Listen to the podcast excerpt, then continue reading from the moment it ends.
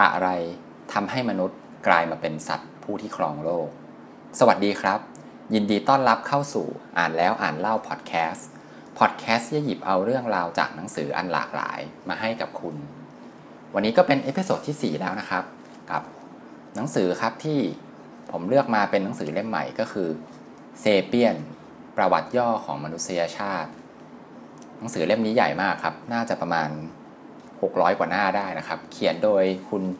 ยูวัลโนอาห์ แฮรารีเล่มนี้ดังมากนะครับ ก็ทุกคนน่าจะรู้จักกัน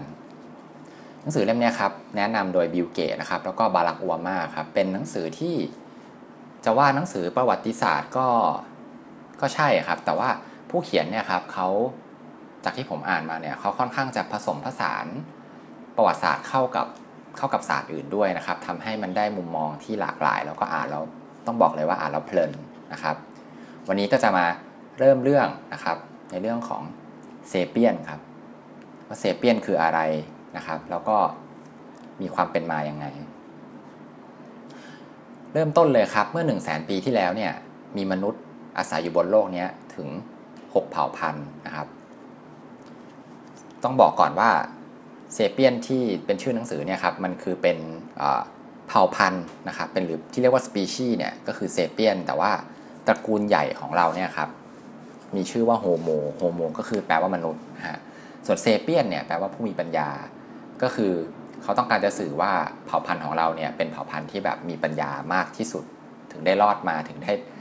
ถึงได้รอดมาอยู่ถึงทุกวันนี้นะครับ ต้นกำเนิดของตระกูลโฮโมเนี่ยครับก็เกิดมาเมื่อประมาณ 2.5 ล้านปีที่แล้วนะครับที่แถวแถวแอฟริกาตะวันออก ซึ่งพวกเขาเหล่านั้นเนี่ยมีชื่อว่าออสตราโลพิเทคัสนะครับหรือเรียกง่ายๆว่าแบบ Southern Ape ก็คือลิงนั่นเองนะฮะแล้วก็เมื่อสัก 2 ล้านปีที่2ล้านปีเนี่ยครับก็ Southern Ape เนี่ยก็ได้เดินทางนะครับจากทางชายฝั่งของแอฟริกาตะวันออกเนี่ยไปยังหลาย ๆ ที่เลยไม่ว่าจะเป็นแอฟริกาเหนือยุโรปแล้วก็เอเชีย ซึ่ง จากการที่ Southern Ape เนี่ยเดินทางออกไปตามที่ต่างๆนะครับ ซึ่งมีภูมิประเทศแล้วก็ภูมิอากาศที่แตกต่างกันเนี่ยก็ทำให้วิวัฒนาการของ Southern Ape ในแต่ละที่เนี่ยแตกต่างกันไป ก็เลยแตกแขนงออกเป็นเผ่าพันธุ์ต่างๆนะครับ ซึ่งถ้าเกิด Southern Ape ที่เดินทางไปที่ยุโรปเนี่ยหรือว่าเอเชียตะวันตก ก็ได้วิวัฒนาการเป็น Homo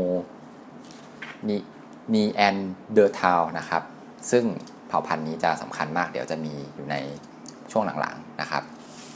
แล้วก็ Southern Ape ที่ไปที่เอเชียตะวันออกเนี่ยครับก็เป็น Homo erectus ชื่อน่าจะคุ้นๆกันถ้าเกิดใครเคยเรียนประวัติศาสตร์มานะฮะที่เดินทางไปที่อินโดนีเซียเนี่ยครับก็จะเป็นอีกชื่อหนึ่งนะครับ ส่วนอีกพวกหนึ่งครับเดินทางไปที่เป็นเกาะนะฮะทีนี้พอไปอยู่ที่เกาะเนี่ยก็เลย ขาดแคลนอาหารครับก็เลยกลายเป็นมนุษย์แคระที่แบบสูงแค่เมตรเดียวเอง แล้วก็หนักประมาณ 25 กิโลครับแล้วก็มีชื่อเล่นเรียกง่ายๆว่า Hobbit นะฮะทีนี้จะมาพูดกันต่อถึงเรื่องของขนาดของสมองครับ ซึ่งขนาดของสมองกันสมองที่ต่างกันของแต่ละเผ่าพันธุ์ของโฮโมเนี่ยครับมันก็มีราคาที่จะต้องจ่ายด้วยนะครับ สัตว์เลี้ยงลูกด้วยนมเนี่ยครับที่เป็นตระกูลอื่น ๆ ที่ไม่ใช่มนุษย์เนี่ยครับ ถ้าสมมติมีน้ำหนักอยู่ที่ 60 กิโลกรัมนะครับ ก็จะมีขนาดสมองอยู่ที่ประมาณ 200 กรัม หรือว่าเทียบง่ายก็คือ 2 ขีดนะครับ ส่วนต้นตระกูลโฮโมของเราเนี่ยครับ มีขนาดสมองที่ใหญ่กว่าประมาณ 3 เท่าก็คือ 600 กรัม ส่วน Homo Sapiens ครับ มีขนาดสมองถึง 1,200 ถึง 1,400 กรัมเลยทีเดียวนะครับ ที่น่าสนใจมากกว่านั้นครับ Homo Neanderthal เนี่ยครับ ที่เป็นที่เป็น Southern Ape ที่ไปอยู่ทางยุโรปเนี่ยมีขนาดสมองใหญ่กว่า Homo Sapiens อีกครับ แต่ว่าสมองที่ใหญ่เนี่ยครับมันก็มีข้อเสียอยู่หลายข้อเหมือนกันนะฮะข้อแรกเนี่ยสมองเป็นอวัยวะที่ใช้พลังงานเยอะมาก ถึงแม้มันจะมีขนาดเพียงแค่ 2%ของร่างกายนะครับแต่มันกลับใช้พลังงานเนี่ย 25%เลยนะครับ อันนี้คือเทียบที่เราอยู่เฉยๆนะครับขณะที่สมองของพวกลิงเนี่ยใช้พลังงานเพียงแค่ 8%ทีนี้เมื่อสมองใช้พลังงานมากครับก็ทำให้เราเนี่ย ต้องเสียเวลาในการหาอาหารมากกว่าเดิมนะครับ มันก็เลยไปทำให้พวกกล้ามเนื้อต่างๆ ของเราเนี่ยอ่อนแรงลง มันอ่อนแอลงนะครับ เพราะว่าพลังงานเนี่ยจะถูกส่งไปเลี้ยงสมองมากกว่ากล้ามเนื้อ ทีนี้เมื่อเราเริ่มต้นเดินด้วย 2 ขาครับ ซึ่งการเดิน 2 ขาเนี่ยต้องบอกเลยว่าเป็นเอกลักษณ์ของตระกูลโฮโม เราก็เริ่มทำสิ่งที่สัตว์อื่นๆทำไม่ได้นะครับ อย่างเช่นการการส่งสัญญาณมือเพราะว่าเรายืน 2 ขาแล้วใช่ไหมครับ มือก็ว่าง หรือว่าการที่เราจะเคลื่องก้อนหิน แล้วก็สร้างอุปกรณ์ต่างๆ เพื่อที่จะใช้ในการต่อสู้กับสัตว์อื่น แต่การเดิน2ขาเนี่ยครับมันก็มีข้อเสียเหมือนกันนะครับ มันทำให้เอวกับสะโพกเนี่ยต้องมีขนาดพอๆกับลำตัว ซึ่งส่งผลกระทบยังไงครับ ส่งผลกระทบต่อเพศหญิงครับก็คือมันไปจำกัดขีดจำกัดของการให้กำเนิดทารกนะฮะทารกที่เป็นโฮโมเซเปียนเนี่ยมีขนาดสมองแล้วก็หัวเนี่ยครับใหญ่กว่าสัตว์อื่นอยู่แล้วนะครับ ทำให้การให้กำเนิดเซเปียนเนี่ยครับมันเป็นเรื่องที่แบบอันตรายมาก ๆ เลยสำหรับเพศหญิงที่ให้กำเนิดทารกนะครับ ดังนั้นครับทารกที่ยัง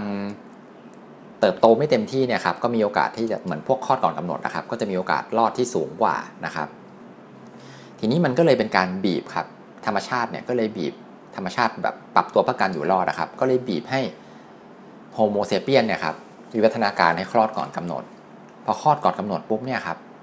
ก็เลยทำให้ทารกเซเปียนเนี่ยช่วยเหลือตัวเองไม่ได้ ถ้าเทียบกับ อาจจะเป็นลูกม้าเนี่ยครับที่เกิดขึ้นมาแค่ไม่กี่วันก็วิ่งได้แล้วนะฮะหรือลูกแมวที่แบบไม่กี่สัปดาห์ก็ออกไปหาอาหารเองได้ แต่ลูกมนุษย์เนี่ยโอ้โหต้อง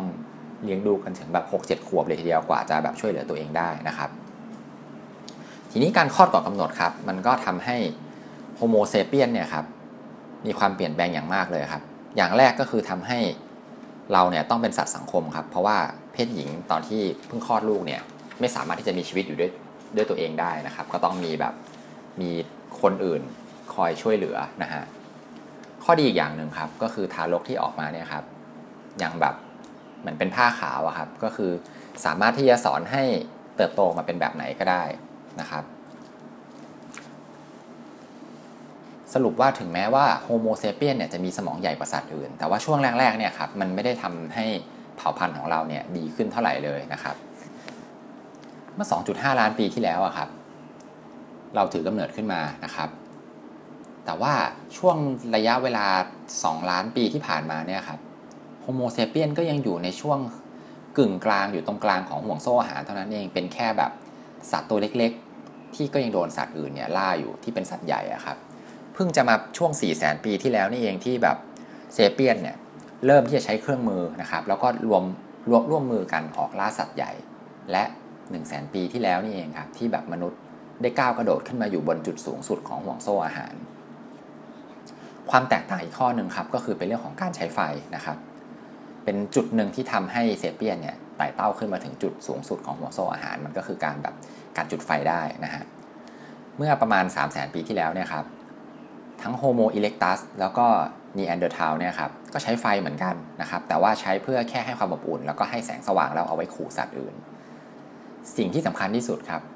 ที่ไฟมอบให้กับมนุษย์ครับ คือการทำอาหารนะฮะมันทำให้มนุษย์เนี่ยกินพืชที่แบบกินดิบๆ ไม่ได้อย่างเช่นพวกข้าวหรือมันฝรั่งหรือว่าเราทำให้พออาหารสุกเนี่ยเราก็เคี้ยวได้เร็วขึ้นนะครับ ซึ่งถ้าเทียบกับลิงชิมแปนซีครับใช้เวลาวันหนึ่งเนี่ยถึงประมาณ 5 ชั่วโมงเลยครับที่จะแบบเคี้ยวอาหารดิบ เพื่อให้ย่อยได้ ทีนี้เมื่อเรากินอาหารที่สุกแล้วเนี่ยก็ทำให้ฟันเรามีขนาดเล็กลงลำไส้ก็สั้นลง นักวิทยาศาสตร์นะครับเขาเชื่อว่าพอลำไส้นี่ขนาดลำไส้สั้นแล้วนะครับ จริงๆลำไส้เราเนี่ยยาวยาวมากนะฮะพอลำไส้เราสั้นลงเนี่ยครับก็ทำให้มีพลังงานไปเลี้ยงสมองมากขึ้นทำให้สมองของ Sapiens กับ Neanderthal เนี่ยใหญ่กว่าสัตว์อื่นนะครับ การควบคุมไฟครับ มันทำให้มนุษย์เนี่ยมีพลังมากขึ้นอย่างน่าเหลือเชื่อเลย ผู้หญิงตัวเล็กๆคนเดียวเนี่ยครับถ้าเกิดไปจุดไฟนะครับก็สามารถเผาป่าทั้งป่าเนี่ยได้ภายในเวลาไม่กี่ชั่วโมงเท่านั้นนะฮะโอเคนะครับ วันนี้ก็ขอเกริ่นคร่าวๆประมาณนี้นะครับ ทีนี้ครับอยากให้ลองคิดดูว่า ถ้าสมมติว่าเผ่าพันธุ์เซเปียนเผ่าพันธุ์อื่นๆเนี่ยยังรอดมาจนถึงณวันนี้เนี่ยมันจะเกิดอะไรขึ้นนะครับเราอาจจะมีเผ่าพันธุ์ ที่แบบตัวใหญ่กว่าเราก็มีตัวเล็กกว่าเราก็มีนะครับ อย่างที่บอกไปนะฮะแล้วคุณรู้ไหมครับว่าอะไรที่เป็นเคล็ดลับที่ทำให้เซเปียนเนี่ยครับเข้าไปครอบครองพื้นที่ทั่วโลกเลยนะครับ ที่ไปแบบเอาชนะเผ่าพันธุ์อื่นได้นะครับ สิ่งสิ่งนั้นครับ หนังสือบอกไว้ว่าก็คือภาษานั่นเองนะครับ แล้วเดี๋ยวตอนหน้าครับ เราจะมาคุยกันต่อว่าทำไมภาษาถึงเป็นสิ่งที่ทำให้เราเนี่ยอยู่รอดมาถึงหน้าวันนี้แล้วก็ไป จัดการกับเผ่าพันธุ์อื่นให้หายไปนะครับ วันนี้เป็นตอนแรกเนาะทีเนี้ยเล่มเนี้ยครับอาจจะยาวหน่อยเพราะว่าหนังสือมันหนา อาจจะแบบสัก 5-6 ตอนอะไรอย่างเงี้ยนะครับ ก็วันนี้ก็ขอบคุณนะครับที่ติดตามพอดแคสต์ของเรา ใครที่ฟังแล้วชอบนะครับ ฝากกดแชร์นะครับไปใน Facebook ให้เพื่อนๆ ได้มาฟังกัน แล้วก็ใครที่มีข้อแนะนำข้อติชมครับ ก็สามารถ comment มาได้นะครับสำหรับใน episode นี้ก็ต้องขอสวัสดีครับ แล้วมาพบกันใหม่คราวหน้ากับ Sapiens ครับ